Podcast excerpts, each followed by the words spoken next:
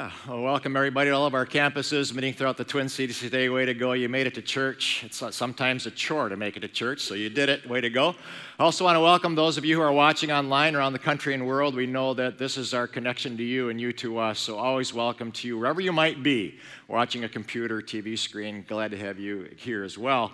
Uh, we are in a series called I Believe in God, but, and today's message is I believe in God, but I don't need the church. Obviously, those of you who are at one of our campuses don't believe that. You're here.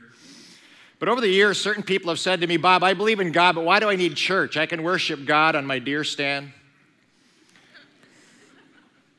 in my duck blind, you know, on the golf course, back deck with my coffee, a newspaper. And while we can worship God in those places, I wonder oftentimes, I wonder if actually people do worship God in those places. Or I'll invite somebody to church and they'll say, I went to church, Bob. I went to church growing up. It did nothing for me. It was boring, it was irrelevant, so I never went back. And gang, it breaks my heart when I hear that. How some people's experience with church was negative or hurtful. You know, I bet we could go around the room at all campuses today, and almost all of us would tell of a time when a church disappointed us or maybe even hurt us in some way. In some extreme cases, there was even abuse or a scandal. And don't even get me going on what some churches do that are just plain kooky. You know, I mean, I don't know what it is, but put some people behind a microphone in a church and the weird meter just goes off the charts. It's just unbelievable. And add to that how some churches take the most compelling book on the planet, the Bible, and bore people with it. I mean, no wonder some people say, you know, I believe in God, but man, I, I don't need the church. Yet, in spite of all of its flaws, the church is God's plan A to redeem this tough world, and there is no plan B. I mean, this is it. Jesus said, in fact, he said in the Gospels, I will build my church. The gates of hell won't prevail against it. He's saying, I'm going to build this church. I'm going to build my church. No power on earth or force of darkness will be able to defeat it because, gang, when the church is working right, when it's led by strong leaders and taught by gifted teachers and resourced by an army of devoted uh, people, all using their gifts and abilities to lead others to Christ, there's nothing like it on the planet. In fact, so central to the ch- is the church to God's plan that Ephesians 5 says that Jesus sacrificed himself and died for the church. Well, long before Eagle Brook uh, was in my life, I led a small country church in Fallon, Wisconsin, just a small little town in Wisconsin. Some of you know where that is. I was 26 years old, fresh out of seminary, had no idea how to lead anything. But in five years we were there, we grew from 60 people, 60 people, to 230, and that was miraculous because, again, I had no idea what I was doing. But one hot Sunday morning in July, it was already in the 90s, really a hot, humid Sunday morning. Our church didn't have air conditioning, so it was going to be just a terrible brutal morning in church. But what made it a thousand times worse was someone had hit a skunk and it was lying in the middle of the road 20 feet from the entrance of our church. And this skunk was huge. Split open, bloated, ripe as can be. The smell was awful and it filled the entire church. Our windows were, here's a shot of our church. That skunk was lying just next to the walkway, right in the middle of that, you know, walkway 20, again, 20 yards from the entrance of our church. And a few minutes after I arrived, the chairman of our church, Laverne Sandberg, showed up, and I said, Laverne, what are we going to do? He said, I don't know. Laverne was a dairy farmer, so he was used to foul smells. So I said, Laverne, how about you? He said, No way. I'm not getting near that thing. He said, Maybe we should cancel church. I said, We can't cancel church. It's too late for that. Maybe God will send a wind and blow the smell toward the Lutheran church a half mile down the road. People started coming, and the first thing that greeted them at our church was this huge skunk right in the middle of the road. You literally had to drive around it to get in the parking lot. People walked into church with the most sour look. I can imagine this walking into church, sour look on their faces. There's nothing we could do. But there was a guy who started coming to our church uh, whose name was Rod, and Rod, Rod struggled in life, really struggled. So he always came five minutes late because he didn't feel like he fit in. And then he always left right away when the service was done. And on this day, though, I noticed that Rod was 15 minutes late. I also noticed that as the service progressed this awful, terrible smell of skunk began to dissipate a little. I later learned that Rod came to church that day and did what nobody else would do.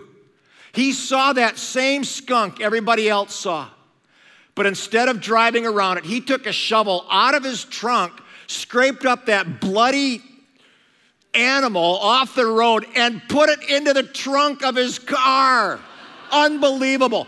That morning, Rod Flodine, I'm going to give you props, sacrificed himself for our little country church, and then he drove off and tossed it in the dumpster of the Lutheran church. No, I don't know if he did that. He probably didn't do that. That's just, I don't know. I wouldn't put it past him though. Anyway, a couple days later, I called him. I called him to thank him, and he started crying on the phone. He said, Bob, that it's been through this church. I began trusting Christ. I stopped drinking. My marriage is improving for the first time in a long time. I feel happy. And it's all because of finding Jesus in this church. He said, removing that skunk was the least I could do because I love this church. He was willing to give himself up for it. The Bible says Jesus gave himself up for the church. He died for the church. But why? Well, all throughout the New Testament, the church is called, very interesting phrase, it's called the body of Christ. The body of Christ. And that every believer is a vital part of this body of Christ. Just like a physical human body has all kinds of, you know, parts to it, you know, all kinds of different parts. The Bible's saying every believer is a part of the body of Christ, important to the church, called the church. In fact, First Corinthians says, Now you, all of you who are part of this church and a believer, you are the body of Christ. And here it is each one, each one of you is a necessary part of this body of Christ. It means when Jesus left this planet, went back to heaven, the believers who were gathered together became the physical presence of Jesus on earth, the living, breathing, tangible body of Christ on earth. All throughout the New Testament, the church is called the body of Christ, the presence of Christ. So when you come here, you're not just attending church. You're a part of the body of Christ that God is using to affect those around you and those outside our walls. A few months ago, I met a bunch of people up front after a service, but off to the side, I saw a man standing alone waiting to see me. He's a big guy, mid 20s, tattoos up around his neck, which is fine for him. Walked over to him and he just started bawling, started sobbing. Finally, he said these words to me. He says, I've never been to church in my entire life, never, not once in my life. But last Christmas, I had some hard losses. And a friend invited me to this church, so I came and I accepted Christ here. And I wonder if it's okay if I get baptized. He said, I can't explain it. But every time I'm here, I feel so good. I feel alive. And when the music starts, I just start crying and I don't know why. And when you guys teach, I just soak it in. He finally said, I've had a lot of dirt in my life. A lot of dirt.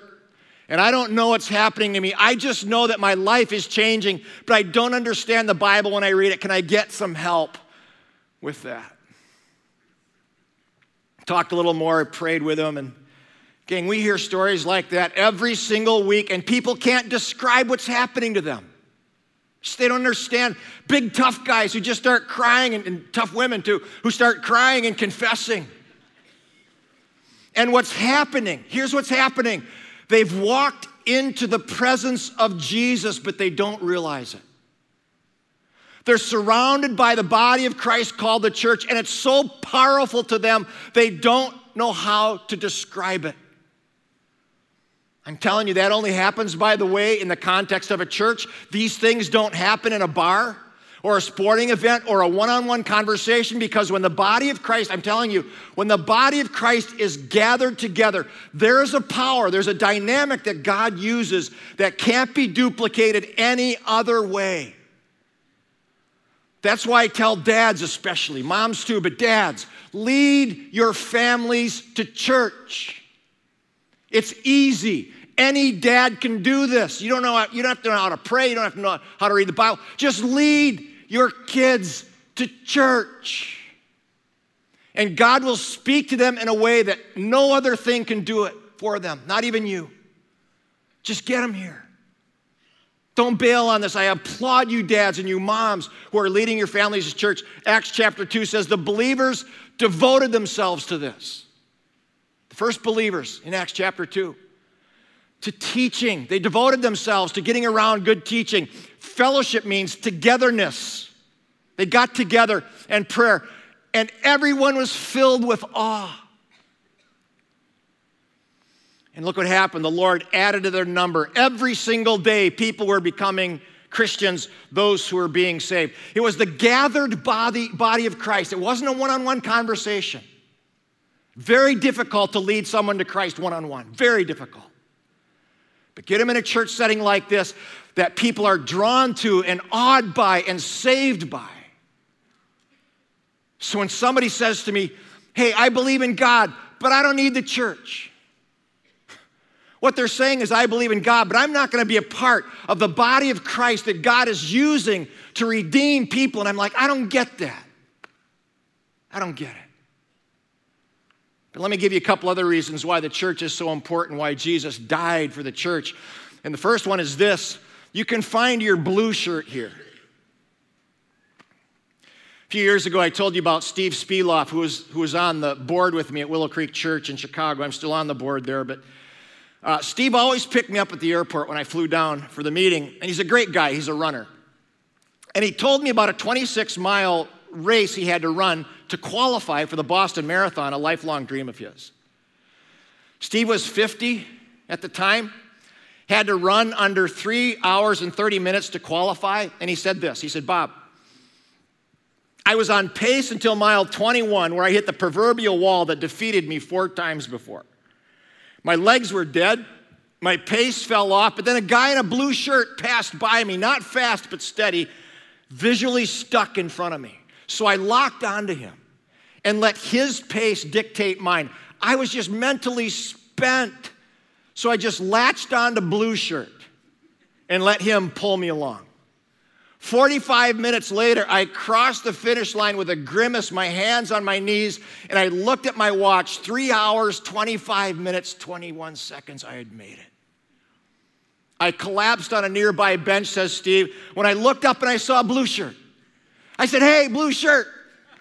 He looked confused as I stumbled toward him, but I said, Thank you.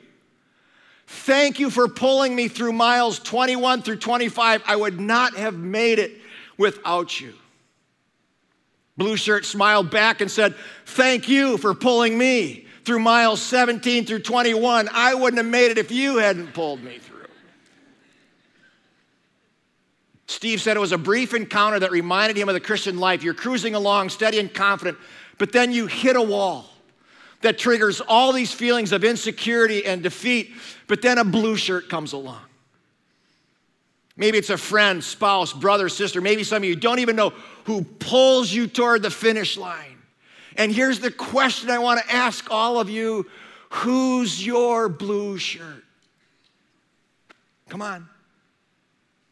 Who's running in the same spiritual direction as you are, who picks you up and carries you through when the tough times hit your life? And here's another question who are you being a blue shirt to? Who's watching your life and counting on you and depending on you to stay strong in the faith? Who's depending on you? Are you leading the way? Are you dropping the ball? Romans 12, 5. Love this verse. Romans 12, 5. Since we all are one body in Christ, we belong we belong to each other. It means if you're a believer and this is your church, we're supposed to be blue shirts for each other. I'm here for you. You're here for me. Just like each of my fingers showed up today and played a role on my hand. I'm glad they did. Each believer has a role to play in the body of Christ. Maybe your role is to support someone, encourage someone, pray for someone, smile at someone. Anybody can do that love somebody, and you know, just be there. We don't just show up, rate the service, and go home. It says, since we are all one body in Christ, we actually belong to each other. Gang, the truth is, I need you. My kids need you. My grandkids need you. And I hope in some way you need me and us. Every single one of my blue shirt friends, by the way, are in this church. Every single one of them. People who pray for me, encourage me, help me become the man I am. Blue shirts like Bill, Oz, Trent, Ray, Dean, Al, Fred, and so many others, plus a number of staff who aren't just colleagues to me, but they are blue shirt friends who are with me, heart and soul. So I want to ask you again who is your blue shirt? Who is with you? Heart and soul. And here's the truth about some of you you don't even know. And the reason you don't know is because you're not here enough, or you're not invested enough. You're busy with life, and I get it. But who's going to be there for you when you crash, or your child tanks, or your marriage takes a dive, or you just need somebody to talk to? You cannot microwave friendships. It takes time and invest, investment. More than anything, gang, I'm telling you, it's been my blue shirt friends in this church, fellow believers, who've carried me through and made me the man who I am. We belong to each other. If you're sitting here saying, I don't have a blue shirt, I'm a little bit lonely, I'm kind of a loner, loner, I'll tell you what, gang, get after it. The two best ways, small groups in our church, get after it. I know it's risky, it takes time, but what are you going to do? Small groups or volunteer, best way to get to know people in this church. Some of you have some work to do personally as well. See a counselor and get some stuff squared away so that you can become a part of other people's lives, okay? But get after it. Second reason Jesus said this church is so important. He said, Look, nothing else has the power to change a human life Jesus said, I will build my, here's the word, church. I will build my church and nothing will stand against it. Why didn't he say, I will build a business? I will build a government, military, school, or sports team. Why didn't he say that? I mean, of all the things Jesus could have built, he said, I came for the specific reason to build the church. Why? Because none of those other things I just listed can transform a human life. I mean, can government start a program that'll transform a human heart? No. Can Congress pass a law that'll stop sexual abuse? Good luck. Can a business save a kid? Can a business save a kid from delinquency whose father bailed and whose mother's addicted? I mean, what's it going to take for people to stay married? raise their kids, quit abusing drugs, stop breaking laws, live morally, and treat people with honesty and respect. Washington can spe- uh, you know, pass laws and spend a bunch of money, but for all its power, it cannot save a single marriage. It cannot raise a kid. Neither, by the way, can a golf membership, season tickets, or your kid's soccer team. None, nothing wrong with any of that. I do all that stuff. But none of those things will point your kids to faith in Christ and keep them from falling off the rails. I, I bring this up and I want to be loving here, but we run into people all the time who say, Yeah, I attend, I attend church, but not as much as I should. And oftentimes, what that means is I haven't been in church in six months. We hear it all the time. We bump into people, oh, I know you. I go, I go to your church. Well, when's the last time you've been there? Four months. Really? How's it going? And it's like, I don't know how you do that. It's parents who put a higher value on youth sports and entertainment than going to church and then wonder why their soul feels dead or why their kids become entitled, defiant, and addicted. Parents, you got to fight for this. And so many of you are. I'm so proud of the parents who put this as a priority in your life. Way to go, lead the way. And it is a battle because soccer practice is on Sunday mornings now, and it drives me crazy. Drives, it's, it's, it's, it's, it's immoral, in my view, that youth sports are going on Sunday mornings, used to be sacred. Now you can't get away from it. You got to fight for it.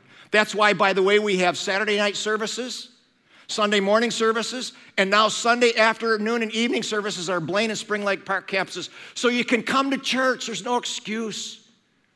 And then Wednesday nights, especially for students. Jesus said, I'm going to build my church because nothing else can counter the wave of distractions that pull at us every single day. And here's the payoff. Last month was my birthday, and so my son and his wife invited my wife and me over to their house for a birthday dinner. I think it's the first time it's ever happened. Walked into their beautiful home, and Dave was preparing the food, my son. So I said, What are we having? He said, Soup and a chicken. That's just how he said it soup and a chicken. I thought, That doesn't sound very good. Why not ribs and a steak? Kind of, that's what I was thinking. So I followed him in the kitchen. He emptied three cans of beans into a pot for soup, and they were just plain beans. I thought, that doesn't look very good. He opened the oven to show me the chicken, and it was just a plain chicken. Fortunately, they had some cheese and crackers laying out, so I went over there and loaded up on that. He continued to pre- prepare, you know, the soup. Ten minutes later, he called me up and said, Dad, look at these mushrooms. Grossest thing I've ever seen. They, they, it looked like black fungus is what they look this is what they were black trumpets is what they're called i found out later and he was going to prepare a sauce for these black trumpets and mix it with the dark meat from the chicken and use it as a side so i went back to cheese and crackers thought man this is this is a loss finally he said the soup was ready so we all sat down dave brought over some italian bread that was covered in goat cheese also not normal why goat cheese and he said the best way to eat this is dip it in the soup take a bite just to be courteous. I dipped it in the soup, took a bite. It was unbelievable. It was on an explosion of tastes in my mouth I've never experienced. I've had maybe three really fine meals in my life. This first bite was euphoric. It sent me into, I was unbelievable. I was in a different zone. Then the chicken, he put a dressing type thing under the skin. It made it, it was so good. I just inhaled the chicken. But the black fungus mixed with dark meat was one of the best things I have ever had. I looked at my wife. I said, Our food is so bland. What have we been missing for 60 years? But that wasn't the best part. Here was my 20 year old, 29 year old son and his wife, millennials, sitting across the table from my wife and me, expecting their first child in June. Just a few years ago, he was a little blonde haired, curly little boy, curly headed little boy. Then he was a teenager who pushed the limits. There were curfews and girlfriends and arguments and slam doors at times. Then off to college he went. Then Virginia Law School. And we wondered at times what kind of a man our son would become. So we were sitting around their table for my 60th birthday, and David said, he said, let's pray. He started in on one of the most sincere, one of the most tender prayers my ears have ever heard. I listened to my son pray for me. He thanked God that I was a man worthy of his respect. He thanked God that I was a person he was willing to follow. He thanked God for our families and for Sarah's family. And his prayer came from such a deep faith inside him that he began choking up. And by the end of it, my wife and I were both wiping away the tears, and I thought there's nothing better on the planet. When your children pray for you and thank God for your life. That little family of four sitting around the table who love God and love each other so deeply is what every family wants. It's what God had in mind when He designed the family. How do you put a value on that? I am so blessed. I'm so blessed, but here's, here's what I want all of you to know. The four of us sitting around that little table is in large part because of this church. Some of you are thinking, ah, he's the son of a preacher. Of course he turned out. Hey, I'm telling you, we have all the same issues you do.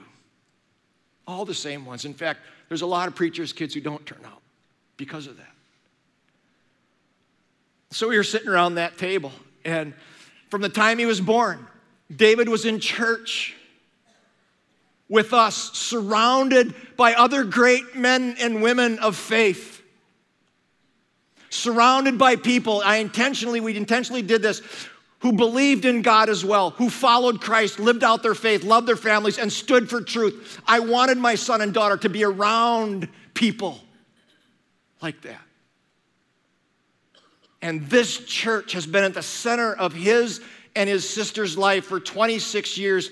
Gang, every week, he's inspired by thousands of people who worship the same Jesus he worships, who's taught by gifted teachers and led by trusted leaders. He and his wife, Sarah, love this church. They never miss a weekend. They serve, they give 10% of their income right away. Their best friends are in this church. And by the way, they also had some really great teachers and coaches when they went through high school here. And I just want to say thank you to those of you who are teachers and counselors, administrators, and, and coaches, and especially in the public school systems. You're leading the way, and I, I just, I'm just so proud of you. Those of you who are believers and rolling up your sleeves and really teaching in a tough environment. Way to go. But take this church away take this body of Christ out of my son's life, and who knows where he would be today. I'm telling you. Or his marriage, or his family, or his future. I'm telling you, the reason Jesus established the church is because nothing else has the power to build a family, to protect a marriage, to prevent a teenage kid or 20 something from losing their way. It's a power like any other power on the planet. So, again, those of you who are here today, way to go. But we want to end by showing you what this church is doing in the city and in our state and around the globe. Watch this, then I'll come up and close quick.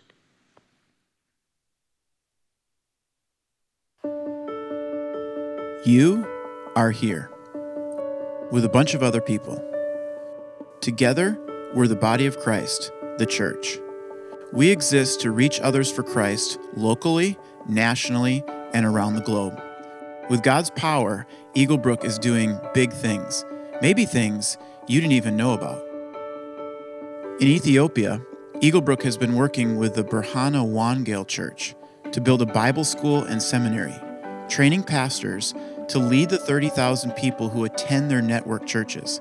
In the past year alone, 2,300 people have put their faith in Christ. In Mozambique, Eaglebrook attenders have come together to sponsor 2,800 kids in the Mujeba region through World Vision. Additional funds are sent annually to help provide education, clean water, and support for child protection programs. In Nicaragua, our partner is Orphan Network. Working with 200 local churches in Managua and Matagalpa, Orphan Network is helping lead young people to faith in Christ, providing nourishing food, teaching practical skills, helping students graduate high school, and find full time jobs. In 2015 alone, almost 3,000 people came to faith in Christ. Haiti is the poorest country in the Western Hemisphere.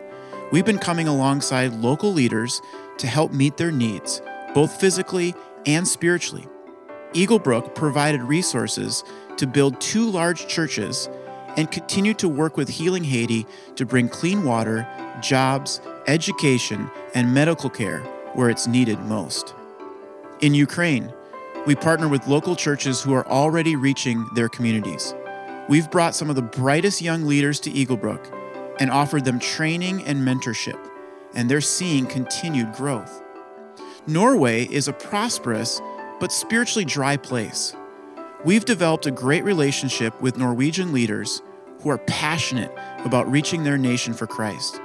a new ministry for young adults called Touchpoint has launched in five different cities, and we're constantly developing more people for leadership. In 2006, the Eaglebrook Association was formed to help churches around the country and the world reach more people for Christ. The EBA provides two year training programs for churches and leaders free of charge. Since its inception, nearly 40,000 people have accepted Christ through these partner churches. And here at home, each Eaglebrook location has partnered with local organizations to help their own neighbors and communities. Organizations like Safe Families for Children, YMCA Host Homes, Lino Lakes Correctional Facility, The Dwelling Place, Good in the Hood, and local elementary schools all benefit from our volunteer hours and financial support.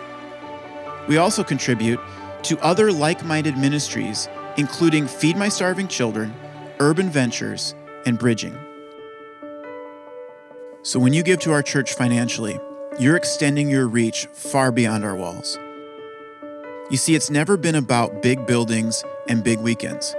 It's about doing anything we can to reach people for Christ. That's why Eaglebrook Church and you are here. Don't you love the church? Yeah, way to go. That's, that's you guys. That's what we are doing together as the body of Christ. I just, I can't get over it. So if you're at one of our campuses today or you're watching online, and you sometimes say to yourself, you know, I do believe in God, but I really don't need the church. I just, I just want to ask a couple more questions of you. You know, one, where are you getting challenged and inspired to grow in your faith? If you have kids, where are they picking up their values? Where do they get their sense of direction and morality? Where's your blue shirt? If you say, you know, I don't need the church, where's your blue shirt? who's going to help you through the hard patches in life. And finally, what are you a part of? If you're not a part of the church, what are you a part of that's making an eternal difference in the world like you just saw? Um, if you really believe in God, honestly, if you really believe in God, one of the signs is that you will be a part of the thing that God loves the most, which is His church. And again, those of you who are here, I'm kind of preaching to the choir, but every once in a while. Um, by the way, we love online. We love online church. We invested a lot of resources in this. But the problem with online is you can watch on a computer, and sometimes you have to do that because you can't be in a church setting. But if you don't get connected to a church, you're going to miss this sense of belonging and being a part of the body of Christ. And so don't stay there. Don't make that your main meal. Get a part of a local church. Hebrews 10:25 says it this way, "Let us not give up meeting together as some are in the habit of doing, but let us encourage." Look at that word. The word courage is there. It means to inject courage. Anybody here need more courage? Boy, I do. We never miss church because I need the encouragement of the body of Christ that's gathered together at least once a week. We never miss. And if you make that same commitment, gang, I'm telling you, you might not see a difference right away. But eventually, God is going to show up in your life and in your family, and you're going to see that He is going to start to bless you and protect you and make you strong. Because you're a part of the body of Christ called the church. Now, I promise one final word. At Easter, we showed you a video of a guy, Scott Renke, and many of you have been asking about Scott. And he was in his final days as we showed you that video. He, he passed on uh, this past week. And what I want to tell you is that Scott loved this church. He found his faith in this church.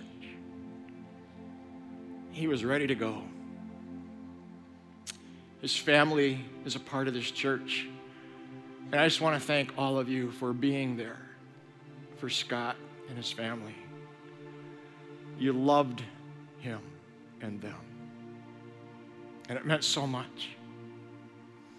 And now, one day, we'll get to see him again when it's our day. What a great reunion that's going to be for all of us who know him. At all campuses, stand for closing prayer. Be on our way.